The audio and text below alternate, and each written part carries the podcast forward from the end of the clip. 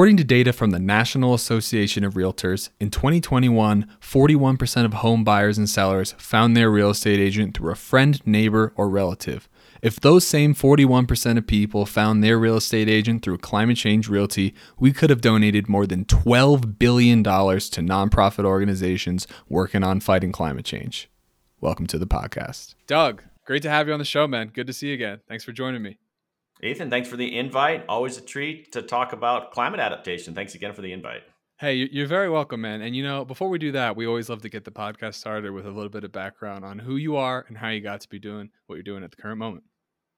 All right. Well, I am the host of the America Adapts podcast, and it's sort of a, a long journey, and I won't, you know, dwell on it too much. But I, I, my background is in environmental policy, and I actually have a master's in ecology from the University of Georgia. And so I was doing conservation work in just various groups, um, Georgia Conservancy, did that for a bit, but then moved to Australia for a few years. And that's really kind of the background of how I got into the adaptation space is that Australia, this was in the early aughts, was doing some really cool things around it. The United States really had, hadn't been doing anything. And so I got I was there for three and a half years, and that was really cool. It gave me some excellent background. And I came back stateside, worked in the state of Florida, doing the first climate change work in the state there, their first climate change coordinator that they ever had at the statewide level before politics made it kind of impossible to even talk about climate change. And I moved on to the National Park Service and in their climate change response program. And I, I did that for a bit, but I wasn't a very good federal employee. It was just the hierarchy and the sort of oh, I could. It's just too much. I mean, this is during the Obama years too. This was a friendly yeah. administration. I can't even imagine working during the, the Trump years, just because you know, it, from a policy side. And then uh, took another conservation position, and funding ran out, and so I was going to start a podcast there. But then, as, as the funding ran out, as I was looking for work, I started the podcast anyway because I know a lot of people in the adaptation space. I'm like, I got a good Rolodex and uh, that shows you I can date myself. I can say Rolodex, um, how old I am. Got to get that, Rolodex.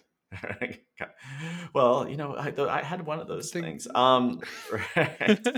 and did the podcast was doing it every week, having some great guests, and I was getting really good at it. As still as looking for work, and then finally, I'm like, you know what? If I could start making a little bit of money, and my wife kind of challenged me, if you can earn X amount, which wasn't even that much, it was more like, can you earn anything from the podcast?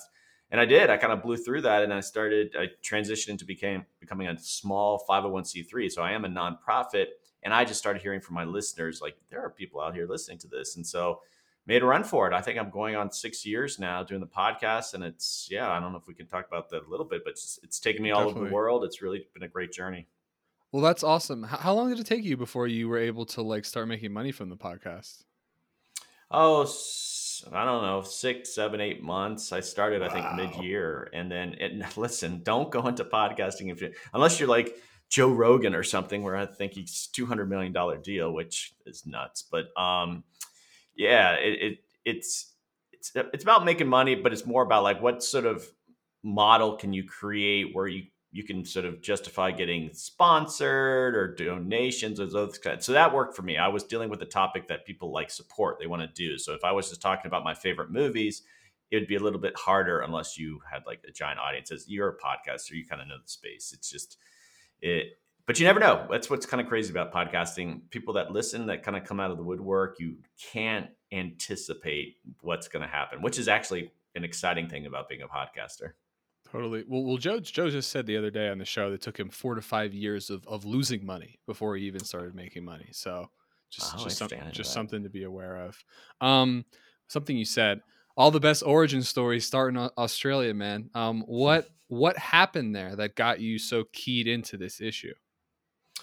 Well, I was working for a small nonprofit there that did natural resource management. So they do environmental issues a little bit differently there. And so climate change was just coming up. Australia, you know, it's, it's a land of extremes, and they were talking about climate change for a while. But I, I was actually working with a lot of agricultural groups, which in itself was really interesting. We put on the very first agricultural climate change conference that I think the state of Queensland had ever done. And I was there coordinating with an ag person, which in the United States, it's our farm bureaus, which I'm, they're just not very progressive around these issues. Even today, you're probably not seeing too many of them thinking about climate change. And so doing that, finding speakers, and I, I like to tell the story of like how climate change really became a serious issue for me. Even though I was working in the environmental space before that, I saw a presentation from uh, a, a climate scientist in Queensland, which is a big state there, and he gave it, and it was just really sobering. And I'm just like, I kind of heard stuff like this before, but it all came together. And I went up to him afterwards, and we were just chatting,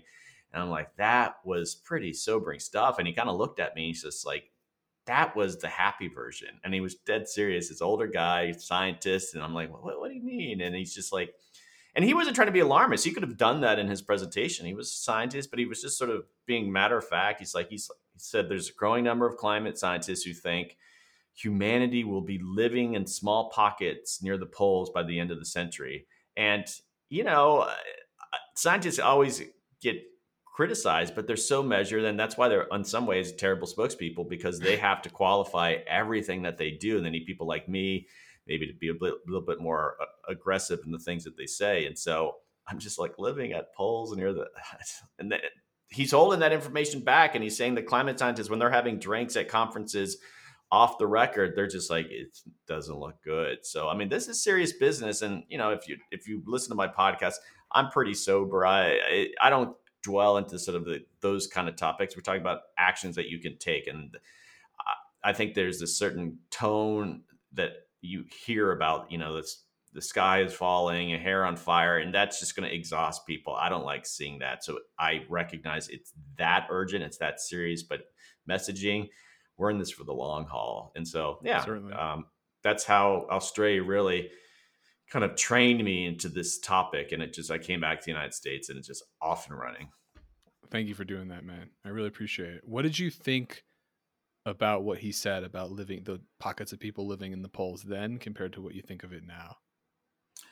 Well, I think he, he he's right. It's like it's almost like it's a tragic drama um you know playing out and every 3 to 5 years we just see well this, you know, the Arctic ice is all the predictions and it's just like it's it's the pieces are kind of coming into place of like what they're predicting and so it's kind of horrifying but at the same time i'm a natural optimist too like some people i would when i was in australia i was invited to speak there for the podcast it was really cool to kind of come back and, and a, a, woman in the audience asked me she's like how do you get up in the morning and, you know you, it must be so depressing and i'm just like i guess i'm shallow you know it's just like because I'm like hey, what's going to happen today? Oh, I'm going to go have drinks with my friends. And it's just like, I, some people just, the, the burden of climate change is just crushing them. They should get out of this space. I honestly, I think that they have legitimate mental health issues, but it's just like, it, it's, right. it's not an area to like, like dwell in because it is always there. And so I'm, I'm, I'm always optimistic anyway. So it helps me,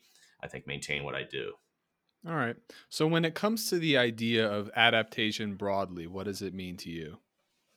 Right. And so uh, there is a technical definition. The IPCC, the Intergovernmental Panel of Climate Change, that people probably heard before, and the National Climate Assessment, which is the uh, the United States version of that. There's a technical definition. I'm not going to say that because that's boring. It's basically how are we going to adapt to the impacts of climate change. so wildfire, sea level rise, um, drought. These are all things that are going to probably get worse. Well, they are going to get worse. How do we adapt to those things? And so that's to me the what adaptation really means. Of course, adapt can be used in any other context, but in the climate space, it's that, and it's a, I want to make clear it's its own discipline. Sometimes people confuse it with sustainability or like the mitigation is all the carbon emission stuff you hear. Adaptation is a separate field, and I use my podcast to try to nurture that field. I'm saying it is. It's a field, even though there's no oh, like someone who's sort of saying yes, officially it is. So. And how much do you know about the the human history of adaptation? Because the climate has been changing for for eons, and, and I'm talking on like broadly, like tens of thousands of years of humans. Because I feel like humans are like the most adaptable species that's ever existed. What, what, what do you have to say about that? Well, actually our climate has been relatively stable I, am going to just throw out some numbers here i want to say Holocene. the last five ten thousand years like very stable and if you look at the carbon levels that's how agricultural kind of came up because Correct. there was a stability and so you see a little bit of a roller coaster but compared to extremes where you go back 100000 years where there are ice ages and millions of years we have actually kind of evolved you know culturally in our society in a very stable climate that's what's making everyone nervous. It's like all of a sudden this roller coaster instead of like this with the climate, it's going to be up and down. And so that that's what's making the scientists very nervous. We've actually that's probably why we're as advanced as we are because the climate has been relatively stable for a while. And so yeah, you got to temperature swings are in five degrees Celsius, you know, in, in certain years, uh, that's that's not the climate over time. So we've been fortunate, and that's why we need to be nervous. Well, I just meant that when the world is always changing and humans are always adapting, I, I, I, guess on a smaller like scale that people can understand, I think of like the adoption of like cell phones or computers, technological innovations come very quickly, and then the whole society changes in waves and can and starts stops doing something one way and starts doing something another way. I just I thought I could kind of relate that to perhaps a oh. changing oh. climate. No, I, and I agree, and so I don't want to give the impression that we won't adapt to it. it, it that's when you kind of get into the the messy details. Like richer countries are going to adapt much better because we'll have the resources. Of like, oh, we're going to put up seawalls and we're going to do things that you know. All right, well, we're going to be able to get water resources because there's drought here in ways that we couldn't have done even hundred years ago. That I mean, we're going to be able to do that.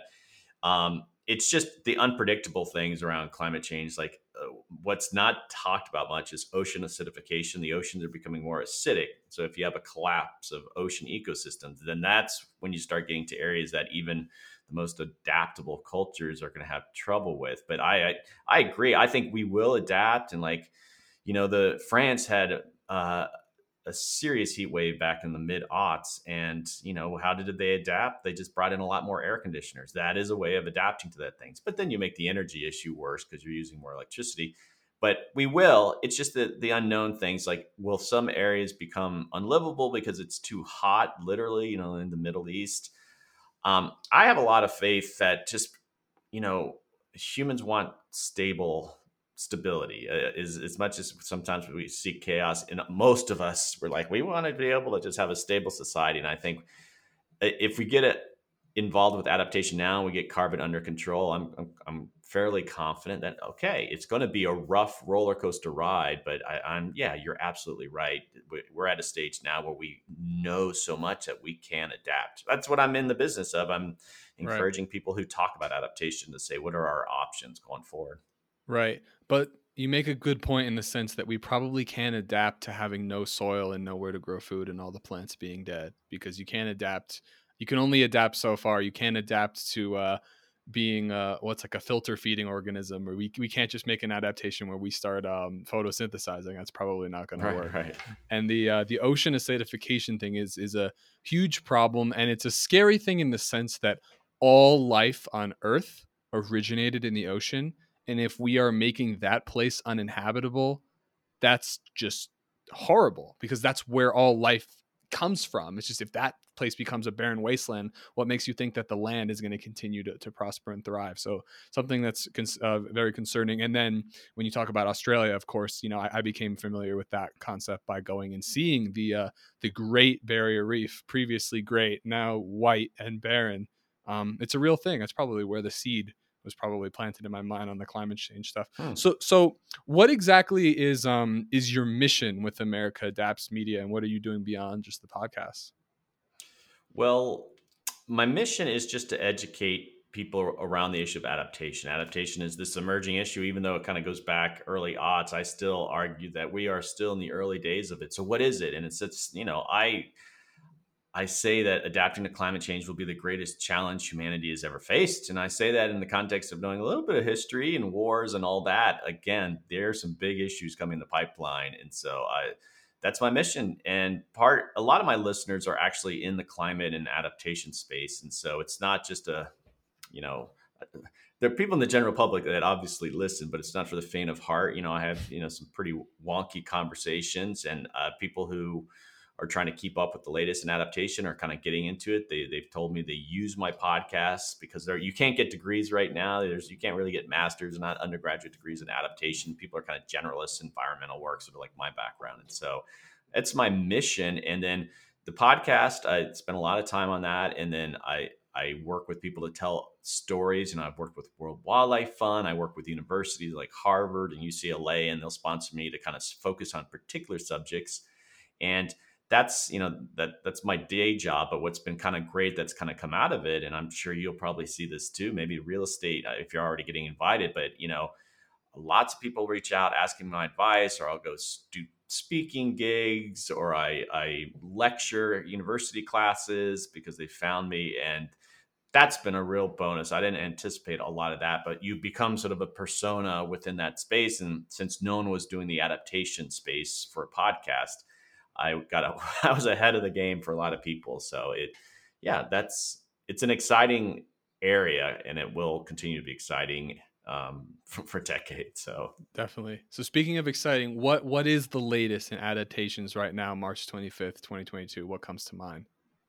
latest in adaptations, you mean? Yeah. Oh, I, I guess what I've been spending a lot of time on is that since you know, listen, I am not here to bash Donald Trump, but they just bash Trump as much as you want, man. No worries. I, I, listen, it's just more of a factual kind of claim. He just he didn't take climate change seriously. The people that he brought into his administration didn't take it seriously, and so there was a, just a four year block of like the government not being very serious. But with Biden in it taking it very seriously, and I see that reflecting in in my podcast. And so I've done quite a few like, okay, what is Biden doing on adaptation? And all the federal agencies had to come up with their own adaptation action plans and I did a deep dive with Jesse Keenan. He's a professor at Tulane on those episodes, and so that's probably the latest thing is that the policy wise, there's a lot more action going on on cloud adaptation, and I'm out there to sort of share that to people out in the field, saying, "Hey, look, what's happening? How this is relevant to you." So uh, that's very exciting. And I hear more government people who listen to my podcast. And I, have even had a couple come on. Normally, I don't like having government people come on I mean, they have all this great knowledge, but a lot of times they can't talk. Their communication people say, "Don't say this, this, or this." And it's like, ah, you come on my podcast. I want to ask any question I want. I mean, totally. it's a safe space, but it's I'm not doing gotcha questions on my. But it's at the same time, I'm like, I don't want any constraints. I just don't. So I just my next episode coming out is the she's a researcher um, for the Federal Reserve Bank, and so that's kind of nice huh. that those guys who are kind of famously, you know, shy, they're they're comfortable coming on the podcast, and I've had them once before. So, when it comes to achieving effective climate action or, or adaptation, what are your thoughts on um, policy versus economic actions? Like, which one do you think has a, a, a, a larger impact or has more potential to to really fix the fix the problem, or at least help? Give me an example of economic. What do you mean by that? Would mean like a, a creative business model, like a direct air capture company coming into existence versus a a government making a mandate that that you need to stop purchasing gas powered vehicles. I would say that it's a combination of both. I, I, you know, private sector is going to be leading a lot of this, but you know, you you're familiar with like a cap and trade and stuff, and people don't realize with acid rain back in the early '90s, the government did a cap and trade, but then they said to the private sector, okay, this is these are your constraints now, but we're not going to tell you how to get there. And it was wildly successful, and they were this close to passing a climate change cap and trade for carbon back in the early Obama years. And I can't argue that oh, it would have solved all our problems, but I think it would have started providing a lot more financial and private sector structure to dealing with carbon. Like I'm a big fan of a carbon tax. I think we should do it all. Yeah. Cap and trade. Yes. Carbon tax just whatever we can to get people thinking and as carbon as a pol- pollution. And so I, I'm a proponent of both approaches. I think I'm very regulatory oriented. I'm sorry. That's okay. Look at recycling. Like people, it, it, even in states that mandated, like you're lucky to get 40, 50% recycling because most of it's a volunteer model. We can't do that. It's got to be mandated. And that's not, you know, people feel very opposed to that view. So yeah, well, this reminds me of of in my youth when I was um, watching videos about marijuana and seeing it still being federally illegal and it not making sense to me, and so many people wanting it to be legal, but it still is not. Do you think we're ever going to get like a price on carbon? You think that's something that can uh, that will actually happen? I mean, I, my favorite nonprofit is Citizens Climate Lobby because they take a nonpartisan approach and specifically focus on carbon fee and dividend. I mean, it seems like the you said it's not going to solve everything, but it's the bare baseline to actually start tackling this issue is to price this untaxed externality that's destroying life on our planet. I just I don't know what what are your thoughts on on that? I'm well, there are you. some models. I think there's the Northeast Regional, I forget what it's called, RGGCI or something. And so there is pricing of carbon. It just doesn't have a lot of teeth. And I think just look to Europe. You know, they've been doing it for a while and carbon taxes and all that. And um, there's precedent for doing it. It's just we need a national level thing that we can plug into like the Paris Climate Agreement. It's just um, there's so much opposition to that. It, that that's the problem here. You look at Citizen, they, they do some great work, but there's other groups, NRDC, Environmental mm-hmm. Defense Fund. They've been thinking about these things, carbon taxes. Here it is. Here are the tools. It's just it's the political sort of will to do it, and just you know we have one political party that literally is just doesn't take it seriously. They don't believe it yet, which is just horrifying. And so you can't get these things done. So it all the pieces are in place there. It's like you almost have like, okay, you've got a secret weapon in the in the garage. Why, why don't I ever take it out? And it's just, it's there. The tools are all there. Right? It, it, so um, uh, it, it's very frustrating. A cap and trade should have been put in place. Uh, you know, and not to get too much of a history lesson, but I'm at the whole ozone issue. For you, you you're younger yes. than me. Do you remember what uh, president signed that I'm, into? I'm aware. It's pretty amazing. Reagan of all people, and so the scientists came out. They didn't allow opposition to build too much, and they're like, "We've got to do this, or this will be really bad." And it, the world came together relatively quickly, and it's just like that's how rational civilization would act in these situations. It's like, look, this could be really bad, but too many. I guess the fossil fuel industry was just much different than the sort of CFC industry, much bigger. So, well, I might be mistaken. I don't think I am. Teddy Roosevelt, Teddy Roosevelt, Republican, created the national park system. I mean, isn't am, am I correct on that? Do you know?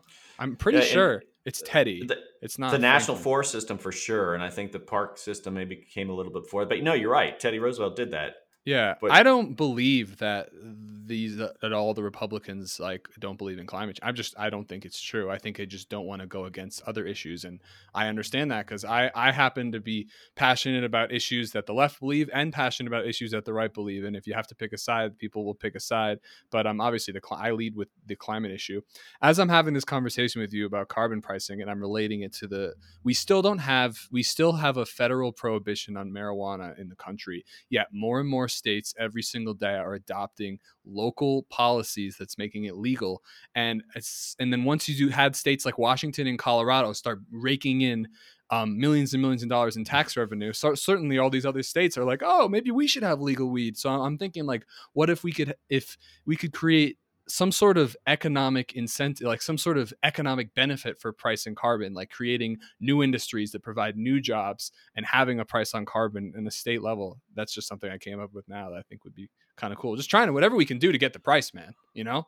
Well, and California has a, a their climate law that there's a, a I don't think it's a full on rebate, but they direct the money to some adaptation work, which I love that they're using carbon to fund that. But some of the most basic carbon tax, and listen, this is not the area I cover in my podcast at all. I, obviously, I know a bit more than your average citizen, but um, eh, that just any carbon tax you refund to citizens directly. You make $100 billion, $100 billion goes back as rebates to the American public. That's popular because it's just like all right you just you're net zero when it comes to like people's financial burden and that's fine too but i'd love to see a bunch of money directed toward you know healthcare and environmental policy you're raising money on this awful pollutant let's use it for good. But whatever form they take just to make drive down i mean not drive down but just uh, drive down the use of carbon I'm, i'd support so. Yeah. Well, if I'm not mistaken, Washington State and Colorado in 2014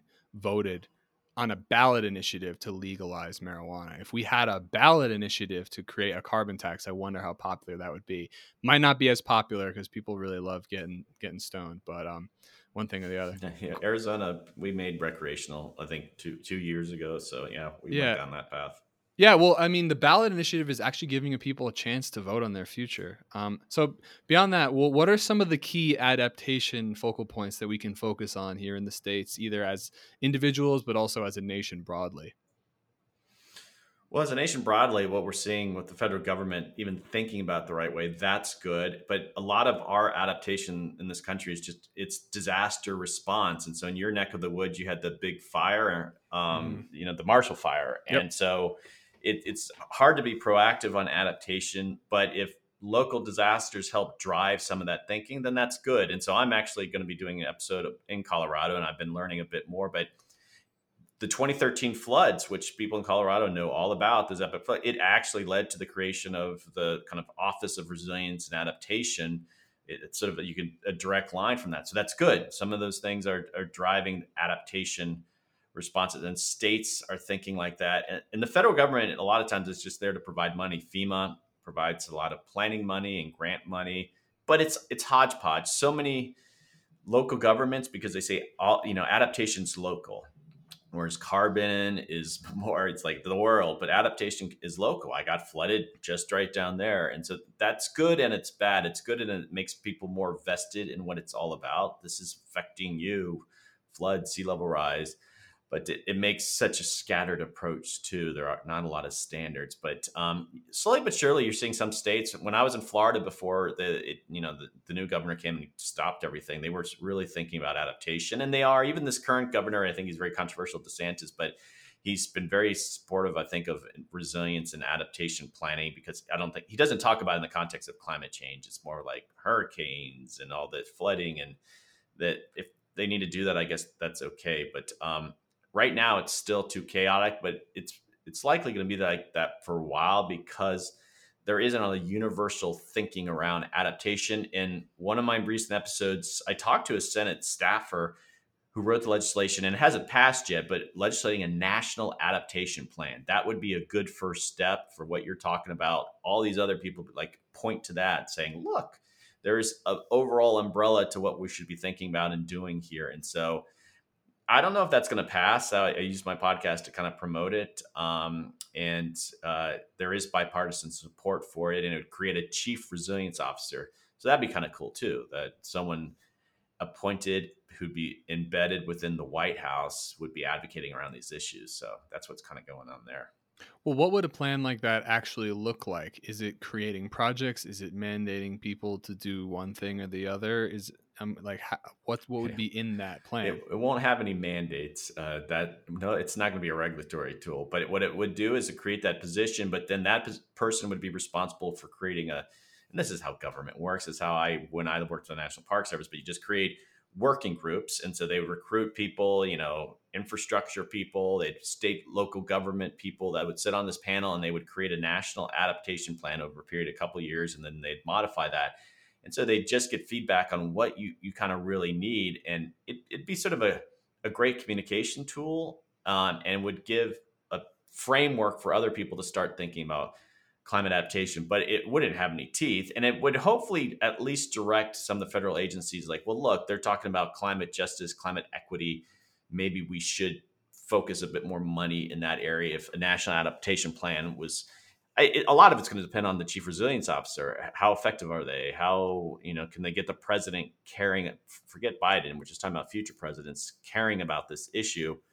But you know, it the budget for it because it's not going to be given grants. It's like two or three million dollars. It's just there to establish a basic framework. Two three million. That's nothing. That's nothing. That's yeah. Not, but if but if they get the Defense Department to really start thinking about, and they are, the Defense Department is actually doing some really good stuff, but being more cohesive in our approach, then that's a good thing. I'd support it. That's why I have them on the podcast. Uh, having a national adaptation plan would be a great tool. If anything, just communicating to the public adaptation is important. This is uh, if you were to go down to any store and walked around, what is climate adaptation? Well, 98 out of 100 people would be like, I have no idea what you're talking about. And it's going, like I said, to be the biggest thing that America will have face in the next hundred years. I mean, we're talking Florida flooding by six feet of sea level rise and just droughts, and it's no one knows anything about it. So, two or three million dollars. I don't think that's even enough money to build a seawall in Florida or uh, Virginia it's, Beach. It's, it's, not, yeah, it's not meant to do any. It's not being a grant making. It's there. Two, three million is like, all right, hold some meetings, get the right people on board, get representatives from FEMA there and get representatives from you know Department of Transportation who fund and, and they're doing that's the that's the difference in a Biden administration. I think uh, I always forget how to pronounce his name, but Secretary Buttigieg, Buttigieg, Buttigieg, Pete Buttigieg, Buttigieg. Thank you. He's I think uh, you know he gets this stuff, and so that's what's kind of exciting. The agencies actually with some deep pop pockets like the EPA. These are all poor agencies. They get knocked around a lot, but it's just like quietly uh, Department of Transportation just gives out a ton of money. So if they can bake into place policies that say we want you to factor in climate change when you're building that road, or you're just renovating this or doing a seawall, then that's real progress. So. All right. Well, if I gave Doug a, tr- a trillion dollars and said climate proof America, where would you start? Ugh, climate proof. Um, an attempt. Right. I, I, you know, it's it's boring. It's not sexy. But first off, I just started uh, just working with local governments on planning for this, getting them thinking about it. Cool. You know, where it gets controversial, it's like, okay, build a seawall around Florida. I'm like, no, I'm from Florida. I'm a native Floridian, but um, Miami's going under. And I don't want to waste money protecting it, so I'm not going to use a trillion dollars there. Uh, but maybe helping people with managed retreat. I've heard of that concept. It's uh-huh. like in a structured way, try to encourage people to live away from. And some people would say live away from the Southwest. You shouldn't be in Tucson. And so, how do we kind of come up with policies to slowly but surely encourage people um, to, to, not live in certain at-risk areas? I would spend money there. And but you know. Uh, I'd have a massive communication plan too. A trillion bucks actually, you know, will disappear quite quickly. It sounds like a big number, but you know, we can spend that like in five years in some areas. And so, yeah, but there's something called maladaptation, which I haven't mentioned. Like, let's say a coastal community builds a seawall. You're like, this is going to protect us. Look at us. But like that water, that's sea level rise or just flooding, still has to go somewhere. And so let's say there's a natural wetland or ecosystem just north of the city or just south, then that water starts to spread and then all of a sudden you degrade it. That's called maladaptation.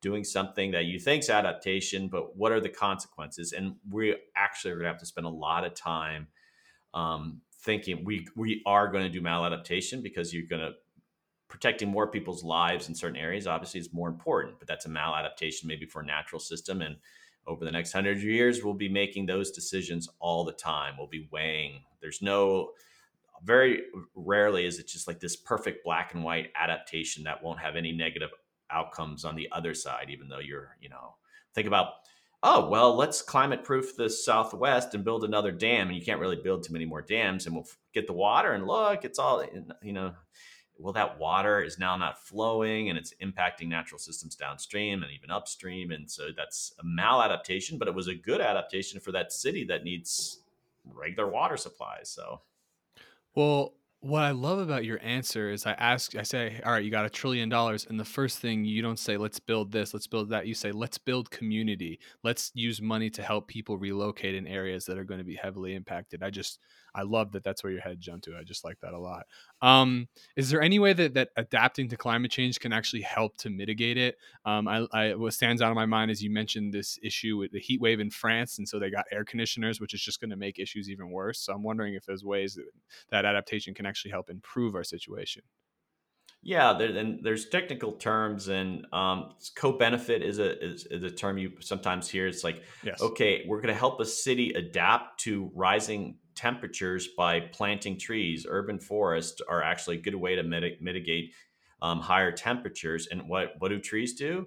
They capture carbon. Or we're going to replant certain areas because we want habitat for species that are going to be impacted by climate change. You're going to build large forests that's a co-benefit. That's a, one way that you can kind of work together. Um, it's just uh, you have to be honest though. That's great, but it, it's it's a drop in the bu- bucket. It's not really like. And some of the forestry people probably smack me if they hear this, but you know, I'm all about planting trees for any number of reasons, but it's it's not the solution to the the carbon issue, and uh, it, it's one part, one little tiny piece of it, and let's plant more trees to sequester carbon. But it's it's that when you hear people argue like, well, if we just planted more trees, we could take it out of the app. That's drop in the bucket. It's not going to be a solution. And so um, the co-benefit topic, um, yes, it can help itself, but the carbon issue is a much bigger discussion. And so at the very micro level yes you can come up with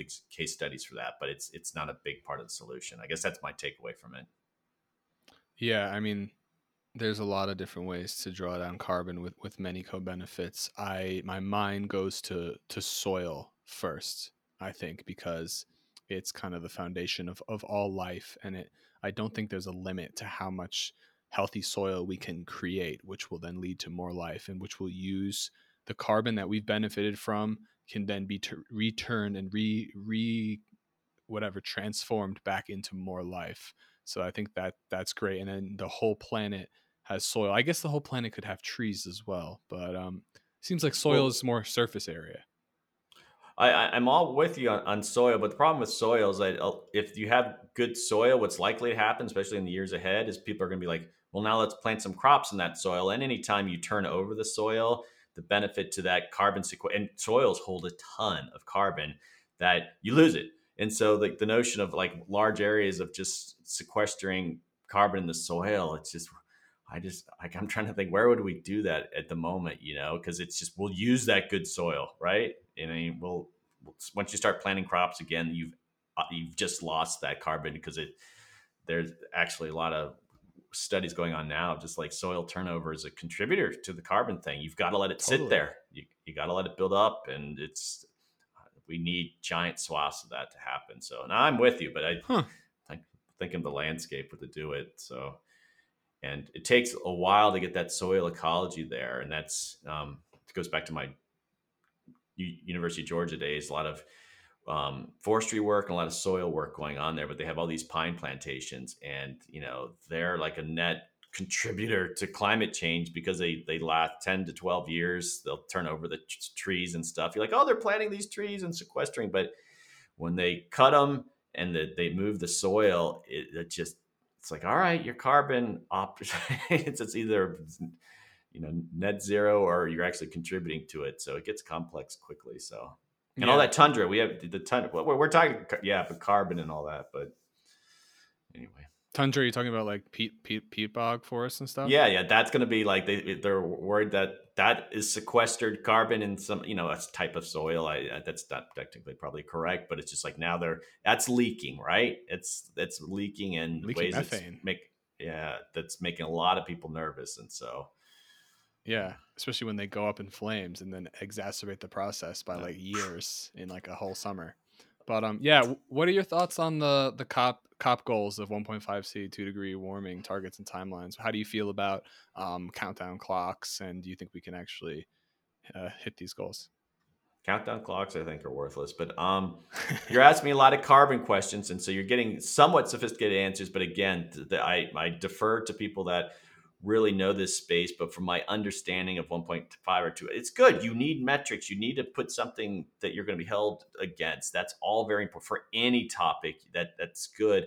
It sounds like we're going to blow through the 1.5. I think so. And you know, it it's just I it's all about messaging. I, I am now a communicator, and that's what I, I focus on. And when you show the general public 1.5 degrees Celsius, it means nothing means nothing to well that's that's a low temp who cares and it's just you know for scientists they're like oh my gosh that represents such extremes in other area but like for most people in messaging and so i i think we need to spend a lot more time on communicating this issue of climate change and i think we get a lot more benefit but I I'm not optimistic. I think we've already baked in way past 1.5 degrees yeah. Celsius, but I completely support these government entities, they've got to have targets, they've got to have metrics, or you're just going to be completely lost. And so, yeah, I'm not optimistic on those numbers. I think three or four degrees is the more likely scenario. So, well, that's that is being stuck up in the north in pockets. If we get there, man, that's that's not good. so, yeah, they, they they've done some interesting work on like this is what one degree represents in the movement, and two, this is what it means for agriculture, and you're just like Eh. four degrees. I mean, I think they had they went all the way up to six or seven. They're just like, okay, it is pockets of people living there. Agriculture no longer exists, and you're just like, we are playing with fire here. It is pretty depressing. So, man, when you start talking about three to four, you're talking about desertification of basically the whole planet. I don't know. I, I, I don't have the charts with me. I'm not, I don't know if three is like at that extremes, but it's just like it's it's you you can't control it. You can't adapt to it, and that's a message I like to share. Is like right now, at the moment, we can adapt to some changing climate conditions. Knock on wood. Yeah. But when you start getting to those temperatures, it's like you start, and that's what's so horrifying and trying to convince people we are in control now. That's that's what's encouraging. But you if the longer you wait, you take more things out of your control. And who doesn't want to be in control? It's it, that's that's a terrible place to be in.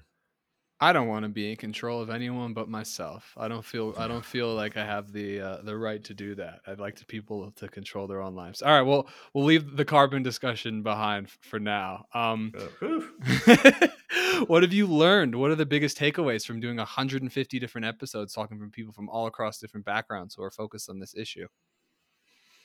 I just learned because I got my start in the natural resource and kind of conservation sector in climate change. And they were the ones doing it first back in the odds. It was like they were the ones doing adaptation planning first. And that was kind of cool. But I have learned that adaptation is a much bigger universe than I realized. And what's been cool about the podcast is like I'll interview national security experts who work with the Pentagon and I urban planners and, you know, climate fiction writers. And it's just like this space is huge and it's growing and i and i get to talk to those folks and i no longer i used to always think oh i'm in the conservation that's my background but i don't consider myself in conservation. I don't barely even consider myself in the environmental space. Adaptation is much bigger and so huh. that's exciting that uh, that the podcast is taking me on this journey to do that.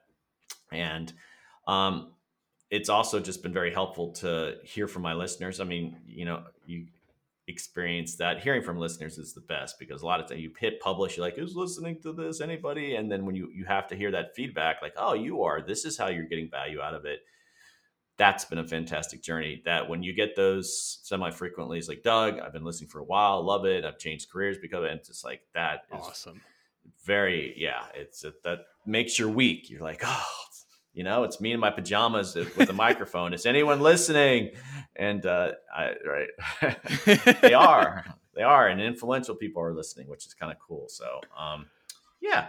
And i've learned a lot about audio i never thought i'd learn like right. and i've learned about editing and all technical things because i'm a one person shop. Occasionally i'll get an intern who will help me out doing some things but it's, it's most of the time it's just me so. And is it what what year is the podcast how many I've been doing? How many yeah. years? I think I'm this year six now. I can't I believe it's been that long. Yeah, it's come a long way. Um, and yeah, no, uh, the goal is to keep doing it. Of course, as we talked about earlier, the sort of the financial model. It's always it's you you got to hustle, you know. And I'm my goal is actually hopefully you know maybe there's a grant, maybe there's foundations like Doug. We like what you're doing here. Here's a grant to kind of keep you going, so you don't have to worry so much about other ways of finding. But I'm finding foundations are a bit dinosaur thinking. I don't think half of them don't even know what a podcast is. So, what a podcast? Well, I'll watch your podcast someday. Okay, great. Um, but hey, we can watch your pod. You you you do video. You you have a video version. That's good. I'm a very emotive person, and I like to have a of a personal exchange. I like to have the vi- the video going, especially because um, I'm not doing them in person. So this is much. It's it's essential for me no. to have the video. Um, Create a bit more chemistry too with your guest if you totally. have a little bit of interact. Just I I've got my notes and I'm in my pajamas. I'm like, okay, I don't want to see you. You don't want to see me. So yeah, but everyone has their own style, so that's good. Yeah, no, I'm I'm very emotive. I like to. I, we talk about the world ending, and I like to make jokes in the middle, and I think it's really beneficial to have the uh, the video. How have you? So you've been doing this for a while. How have you seen like the discussion around this stuff evolving over the years that you've been working on it? Well, there's this whole kind of issue of resilience and adaptation. You, I'm sure you've heard of both, and so a lot of people kind of lean toward resilience. And resilience is there's a million definitions, but basically, how do how you know is a community resilient to climate change? Like, can it withstand uh, impact of a flooding event or hurricane, and then can it bounce back to sort of a previous condition? Whereas adaptation sort of says, well, maybe you don't bounce back, maybe you move away, maybe you translocate the whole community. And so I, I'm I encourage the adaptation position. Resilience is just it's a tactic underneath the overall strategy of adaptation. Whereas some people elevate resilience, it's like we've got to climate proof everything, and I think the government default position is resilience because they, they can't be telling people, well, you've got to leave Miami. You know, they're not going to do that anytime soon. So um, that that's been really interesting, and I, I use my podcast to sort of have that discussion. And now the sustainability folks are kind of coming in saying, "Oh, we in adaptation are one and the same," and I'm, no, we're not. All right, there's a lot of overlap and need to work together. And uh, there's all great there's sustainability people doing some great adaptation work, but sustainability has been actually around, as you know, it's been around for a while. It's probably been one of the first some of it for better for worse. I, I, I kind of roll my eyes some of the early days of sustainability. Oh, you get your chief sustainability um, person and you give them no budget and they're there to sort of like annoy other coworkers. And it's it's come a long way since then, but it's just like, until it's really taken as seriously as any other like important part of a, a private firm, it, they've, they've had to fight some really tough battles. And so um, adaptation's different. And I, and I argue that, so. All right. Well, appreciate it. So, what's going on over at Cimpatico TV? Well, Cimpatico TV is just that's where I actually have to have a camera. I just did an interview yesterday with a geothermal company, and I we we it's it's a startup company, and uh, what I I'm one of the hosts, and so we interview people, and it's what's it's kind of fun too is that I I'm pretty specific to adaptation people or communication people on my podcast. I constant stream of media people contact me to have carbon related. Oh, they just wrote a book on how we could, you know, do this solar. F-. I'm like, do your homework. This is not what I do. Um, and I, I literally get between like two and 10 of those a day. And I delete most of those because they didn't do their homework. I'm going to take the time to write them back. Um, but Cimpatico, I'll talk to anyone. So I've talked to like, oh, you're doing tidal energy and you've got a startup and you're doing some cool things. And I've done probably like 250 interviews on Cimpatico. And it's it's the model is changing a little bit from what we originally intended. I'm hired help in the sense you're the talent. And so uh, we'll just do creating TV content for people to kind of share their stories. And so focusing mainly on private firms, which is the podcast, I'll talk to academics, nonprofits, whereas Cimpatico is more about all right, you want some TV content, you have a professional interviewer like me. And so, yeah, I encourage people at Cimpatico with a C, C I M P A T I C O dot TV. And a lot of interviews on there. And yeah, it's, it's a lot of good learning. Um, and so we'll see if there's like, um, I'll, I'll keep doing that. But it's just, it's a much different creature and different conversations that I have there. But there's still climate and environmental related. And sure. what I've learned from Cimpatico, how many startups there are. I just it's the space I've never been in. I've been yeah. a nonprofit government guy and it's just like what? You're doing this and you're trying to get money to do that and you've got this great technology like and I'm blanking on some of the, the technologies but um you know hydro and then uh, some of the electrical things that they're doing and grid work and it's very exciting. That's what I've probably become more optimistic about our chances with um, carbon. It's just like, holy crap. Like you talked about, like if you do carbon and what uh, you're talking about using cannabis as an example of like how much innovation it's driven out there. like change. Uh, right. It, but I'm just, Injustice, there is so change. much, right. But it, with, there's so much innovation happening around climate. Can you just imagine if there was more money swirling around, it would just accelerate even more. So I'm actually cautiously optimistic. It's just about every one of those conversations I have. It's about like, oh, that's cool. It seems to be working. It's about scaling it up. It's mm-hmm. about making it embedded, regulatory, and so that that's a different conversation than what they're doing. So right on. That's Cimpatico. Yeah, well, that's cool. Well, well Doug, I, I appreciate you for taking your angle and, and running with it and sticking with it. I think that's it's awesome. I think that makes a lot of sense. Um, and I appreciate you for not deleting my email. thanks for coming on the podcast. well, you invited me to come on a podcast. How could I deny it? Versus you just, yeah. I, I, and some people are just like, send me weird stuff that's barely related. I demand. Like, I need to be on your show now. You, I'm the best opportunity that's ever existed oh, I get that. You should have me on. And I'm like, no, I shouldn't. um, yeah. Cool, man. Um, any final pieces of advice for young folks who are passionate about building a better world or adapting to a new world? Okay. Parking aside our early discussion about the urgency, the doom and gloom around climate change is an exciting time. I like to use this anecdote when I worked for Florida state government. I was volunteering all the time. Any climate change related stuff, they were doing a conference. We created whole educational infrastructure from scratch. I was driving all that, and one of my coworkers, and she wasn't a denier or anything. She's really great, but she would, she came up to me and she's just like, you know, why are you interested in doing this? You know, why do you want to do this? And I just kind of gave her this blank stare. I'm just like, this is the most exciting issue ever. Why wouldn't I want? And I was just so dumbfounded that she just was wondering why I just kept raising my hand and wanted to jump into this. And so I would say for younger people that, you know, the idea of saving the world, rarely do you actually get that kind of opportunity, but you can be one part of because in human history, there's really hasn't been a th- actual threat to the planet that makes it habitable. We've now created that sort of narrative. It's it's really you can be part of that. And so adaptation, actually my job is easier even though it's kind of sobering. The carbon side, there's a lot of like hand wringing and you're just frustrated because this government doesn't do that. But with adaptation, there's a lot more action that you can do on the ground and actually make happen and so I get to tell a lot more happy stories. Oh, look, this community is now doing this adaptation planning to respond to this.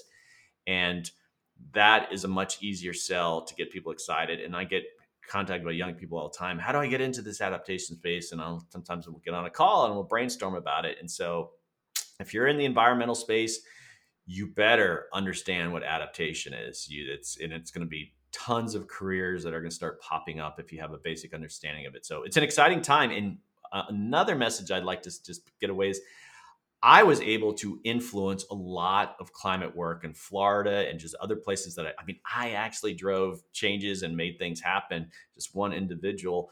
It's still early days. You can be very influential. Not that many people really kind of understand adaptation. And it, I can't tell you I'm the definitive expert on it. Of course not. You, you can actually influence it, which is, I think, in a, you know, think of any other space. You're an engineer, civil engineering. It's like, well, I'm radically changing that. No, it's baked in and you're kind of doing good work. But adaptation, you can still influence. It's an exciting time. Very exciting. Well, um, well, thank you for doing that stuff. Like I said, I always believe the individual can make a huge impact. So, so thank you for doing that. Thank you for continuing on your journey, even with the uh, the harsh realities of the situation. You're still making the most of every day, and uh, I appreciate you taking some time to come on the show. It's been a pleasure to have you, Doug. Well, Ethan, to thank you for what you're doing with your real estate business and all that. That's really cool. And so we need more people coming up with creative solutions to what we're doing. But it, it, it's it's always a treat to come on, and it, it's an honor to talk to your listeners. Thank you so much. Definitely. Oh yeah, and where can they find uh, find more of you? Oh, can't always forget the plug. Just my website's probably the best spot. I mean, if you're a podcast listener, obviously I'm Apple's a very popular one, Spotify, America Adapts, and my website is americaadapts.org has all sorts of information. If you want to contact me, you want to learn more, that it's and just give you descriptions of all those things. So yeah, and, and I'm on Twitter and all those kinds of things. If you have listened to episode and you want to say, hey Doug, hated this episode, just want to let you know, just tweet at me and make sure you tweet that, guys. All right. And if you're doing energy work and you write me and say you should come on as a guest, it, delete. Um, but no, if uh, I want to encourage you, if you have questions about adaptation, I'm very accessible. I love just having side conversations. So. All right. Well, I'm not getting five to ten emails a day yet, so I won't be deleting anyone anything anyone sends. well, I should just you know what you know what I should do. I should these would be just forward them these to are me. Doing a, I, I, seriously, these people are just looking for platform for them to talk doing really important. These are not people that are just doing slacker work. These are like academics, mm-hmm. but they're just not my space. And so I, I you know what? I, am not, if you're interested, maybe I forward you two or three, and you can get a sense of the flavor. And then there's sure, the man. media people that you get on their list, and if you got on their list, they're going to start sending you regular things, and you you cover broader base, which is interesting. That's your totally. that's your pathway and i but i'm very religious because my background's in adaptation i, I i'm excited yeah. about it i just don't want to talk about those other topics so well my background is in entrepreneurship which is like totally open-ended you know what i mean right well you know i'm going yeah. I, i'll probably got a couple just as we were talking now and uh, i'm going to forward and maybe some, and, and you get a lot of free books i get a ton of free books if i want them even though i don't have to have the guest on they'll be i'll be like okay, send me the book, but I'm not telling guaranteeing you. And most of the times, like it's not a good fit. You'll just you get a pile of books because that's they have a boxes that they send to the media people. So yeah, it's one other thing you can. Yeah. Do. Cool. Well, Doug, I appreciate it. All right, everybody. We'll see you on the next one. Take care. Thanks again.